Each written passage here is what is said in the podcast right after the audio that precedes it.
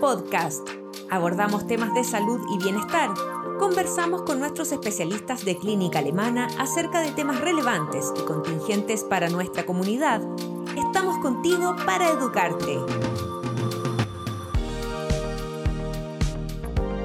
Bienvenidos a un nuevo Alemana Podcast. En esta ocasión conversaremos con el doctor Edgar Sangüesa, gastroenterólogo de Clínica Alemana, con quien hablaremos de cómo prevenir el hígado graso. Bienvenido doctor y muchas gracias por estar hoy con nosotros. Muchas gracias por la invitación, encantado. Doctor, en primer lugar, ¿qué significa que una persona tenga hígado graso no alcohólico? ¿Por qué hacer esa diferencia? en realidad existen, el, hígado graso consiste solamente en la infiltración de grasa en, el hígado, en las células hepáticas. Y esto tiene distintas causas y existe una diferencia bien marcada entre los pacientes que consumen una cantidad exagerada de alcohol versus los que no lo consumen. Ambas, el, el alcohol y los trastornos metabólicos producen hígado graso. Sin embargo, existen diferencias en el tratamiento, en el pronóstico y en las causas. Eh, ¿Qué tan frecuente es en la población padecer hígado graso, doctor? Desafortunadamente es muy frecuente, más de lo que uno quisiera y eh, durante los últimos años en, progresión. Se cree más o menos que el 25 a 30% de la población mundial tiene hígado graso.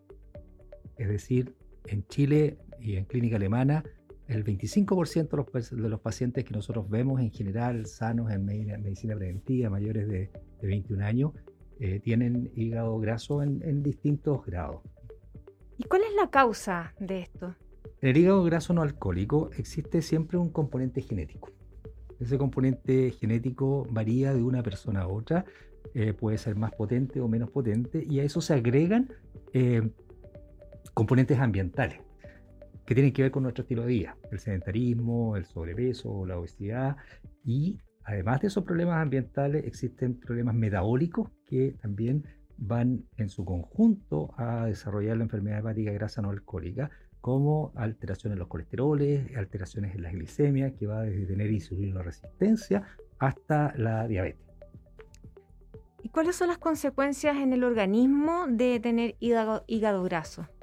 Hace muchos años pensábamos que era una condición benigna y todavía hay muchas personas que no le dan mucha relevancia. Sin embargo, hemos visto que un porcentaje importante de estos pacientes con hígado graso, sobre todo los que tienen factores de riesgo asociados, pueden progresar en el tiempo y en muchos años a una enfermedad crónica del hígado, a una cirrosis. Y ahí debemos considerar que en este minuto el hígado graso es la principal causa de trasplante de hígado y una de las principales causas de mortalidad eh, asociada a la cirrosis en el mundo. Entonces, usted dice que es asintomático. ¿Podríamos entonces nosotros detectar de alguna forma o definitivamente la única forma de eh, poder detectar el hígado graso es a través de exámenes médicos y uno llega un poco como por eh, chequeos generales a, determinar esto? ¿O es, por ejemplo, si tenemos eh, antecedentes familiares, es bueno consultar con, de forma más anticipada? Uno sospecha que, tiene, que puede tener hígado graso cuando tiene factores de riesgo asociados al hígado graso ya sea historia familiar, papá, mamá, hermanos con hígado graso, ya sea elementos de sobrepeso, de obesidad o eh, trastornos metabólicos como alteraciones en el colesterol, de lipidemia o eh, diabetes o alteraciones de, la glucosa. Todo paciente que tiene estos factores de riesgo debiera pensar en evaluarse el hígado. Y eh, bueno, ese sería el momento cuando consultar entonces, ¿cierto? Eh, ¿Qué hará el especialista una vez que nosotros vamos a la consulta ya, eh, porque o tenemos la sospecha o tenemos eh, antecedentes de riesgo? La gran mayoría de los pacientes se le diagnostica el hígado graso cuando por alguna razón se hace un examen de laboratorio que incluye las pruebas hepáticas y las encuentra mínimamente alteradas, o por alguna razón un dolor abdominal, un dolor de colon o un chequeo, se hace una ecografía abdominal que el, el ecografista informa como aumento de la cantidad de grasa en el hígado. En ese minuto, cuando nosotros evaluamos al paciente eh, y nos llega la consulta, hay tres cosas que a mí me interesan. La primera, ¿por qué tiene graso? Bueno, la causa en el paciente individual. La segunda es cómo está su hígado. Y la tercera, ¿qué le va a pasar con el hígado graso? Entonces, el especialista lo que hace es determinar las causas, ¿no es cierto? El índice de masa corporal, el estilo de vida, el consumo y las cantidades de, alcohol, eh, el deporte, la actividad física que el paciente desarrolla, eh, como primera instancia. Siempre va a haber un componente genético al cual se le van a agregar. También vamos a investigar con algunos exámenes si tiene dislipidemia, alteración en el colesterol, y vamos a investigar si tiene alteraciones en el metabolismo del azúcar, desde insulina resistencia, intolerancia a la glucosa, ¿no es cierto? Eh, diabetes mellitus, son condiciones eh, prediabéticas. Una vez determinadas las causas, nos interesa saber cómo está su hígado. Para saber cómo está su hígado, nosotros evaluamos la estructura con la ecografía abdominal y la función. Habitualmente los pacientes con hígado graso tienen muy buena función hepática, pero existen en este momento algunos determinantes que lo hacemos con examen laboratorio, hemograma, perfil hepático, en los cuales nosotros podemos buscar score de progresión de la enfermedad. Cuando la enfermedad progresa, cuando de la simple grasa en el hígado pasa a la cirrosis, que es una fibrosis, una cicatrización del hígado. Por lo tanto, nosotros mediante algoritmos matemáticos podemos establecer eh, score de riesgo de fibrosis. Si el paciente tiene un riesgo de fibrosis elevado, es un paciente que nos preocupa mucho, en el cual tenemos que ser muy obsesivos en el tratamiento y en el control. Si el paciente no tiene esos scores de fibrosis, ¿no es cierto? Eh, el médico lo que va a hacer es dar las indicaciones generales y eh, controlar dependiendo de las condiciones asociadas que tenga. ¿Y cuáles son los tratamientos una vez que se detecta una persona con hígado graso? Mira, desafortunadamente no existe un remedio que maneje el hígado graso. Como te decía, las causas del hígado graso son genéticas, ambientales y metabólicas. Para lo genético no hay nada que hacer. Somos lo que somos. En cambio, eh, para eh, las condiciones ambientales, ¿no es cierto? Es muy importante eh, conversar y educar al paciente con respecto al estilo de vida saludable la dieta, fundamentalmente una dieta mediterránea, y la actividad física, que no necesariamente tiene que ser deporte. Eh, uno lo puede medir en paso. Hay gente que no puede hacer deporte porque tiene, ¿no es cierto?, problemas en las rodillas, en las articulaciones, y esas personas pueden, ¿no es cierto?, medir sus pasos, es muy fácil en un teléfono, eh, nosotros consideramos que sobre 5.000 pasos, ¿no es cierto?, ya está existiendo actividad física. Lo que nos interesa es la actividad física, no necesariamente que sea un deportista, que vaya cinco veces al gimnasio, ¿no es cierto?, que haga una maratón, no, simplemente que eh, trate de, aumentar su actividad física. Eso es por la parte ambiental. Y con la parte metabólica nos preocupamos, ¿no es cierto?, de saber si tiene alteraciones en el perfil lipídico, si tiene alteraciones en el metabolismo del azúcar, y esos tienen que tratarse como corresponde dependiendo de la patología que tenga. Entonces, optimizar los factores de riesgo es lo más importante en el tratamiento del hígado graso y controlar la progresión de la enfermedad. Doctor, ¿y se puede revertir esta condición o solamente se frena la enfermedad? Efectivamente, mira, eh, esa respuesta eh, tiene un sí y un no.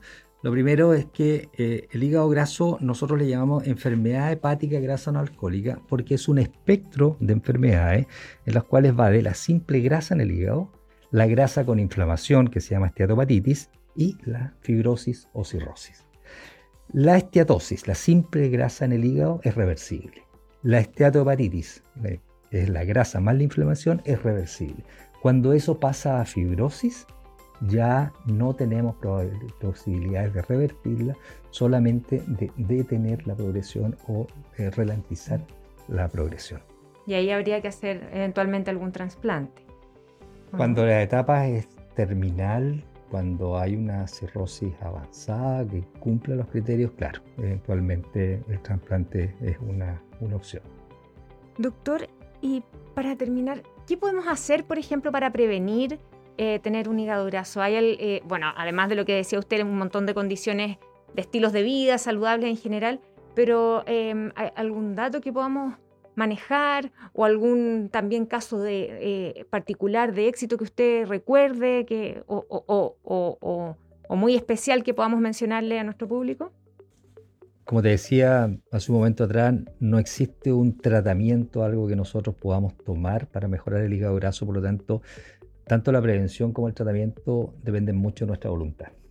Como son factores ambientales los que están asociados, eh, lo que nosotros le pedimos a los pacientes es que eh, intenten bajar de peso, nos interesa bajar, que bajen de peso un 5 a 10% de su, de su peso basal inicial eh, y que aumenten su actividad física y que modifiquen su estilo de alimentación. Fundamentalmente protegiendo el estilo, digamos, usando una dieta mediterránea, ¿ya? Pollo, pavo, eh, pescado, la frutas, verduras, lácteos, ¿no es cierto? aceite de oliva, frutos, frutos secos en general, eh, es lo que es la dieta que mejor está. Y eso es algo que uno lo puede hacer no solamente la persona que tiene hígado graso, sino que una forma, una buena forma de alimentar a la familia. Esto, eh, y como te decía, no existe un elemento. Una de las cosas que últimamente se ha visto y hay mucha evidencia científica y muy potente es que el café, el café de grano, funciona como un protector de las enfermedades hepáticas. Se ha visto que los pacientes que son buenos consumidores de café son pacientes que eh, tienen menor progresión de las enfermedades hepáticas. ¿ya? Y también que tienen menos enfermedades hepáticas en general. Debemos considerar también que esto desde el punto de la función del hígado. Todos sabemos que el café en dosis altas puede ser irritante para el estómago, pero es bueno para el hígado y también es bueno para el corazón. En justa medida ahí hay que ir regulando, hay que porque no tengamos hipertensión o otro tipo de... Sí, básicamente la tolerancia gástrica. Hay personas que toleran muy bien el café, hay personas que no lo toleran, pero los que lo toleran, ojalá lo, lo, lo puedan consumir porque eso les va a ayudar en su función. ¿Algún caso, doctor, que recuerde eh, como para mencionar, que podamos eh, tomar como ejemplo? Sí, mira, una de las cosas que más me ha llamado la atención es eh, que los pacientes cuando uno les, pide un estilo de vida saludable, existe un grupo de pacientes que, que encuentran un hobby. voy a mencionar, por ejemplo, el ciclismo. Tengo pacientes que hace siete años atrás tenían, ¿no cierto?, sobrepeso, inactividad física, encontraron la bicicleta y ahora son deportistas, pero absolutamente, ¿no cierto?, fit y ellos revierten completamente el hígado graso. Después tienen hígados absolutamente normales. Así que la, recomendación es eh, buscar algo que les guste mucho, eh, que que sea una actividad física que puedan hacer en forma habitual y no ir obligados a un gimnasio y que cuando hace frío no va, cuando uno hace calor no va, eso nos pasa mucho a todos, pero cuando buscamos algo que realmente nos gusta, eh, eso hace que eh, seamos perseverantes en los hábitos, en la alimentación y en el deporte, y esos pacientes mejoran su hígado, o sea, pasan de tener hígado graso con factores de riesgo a tener un hígado absolutamente normal.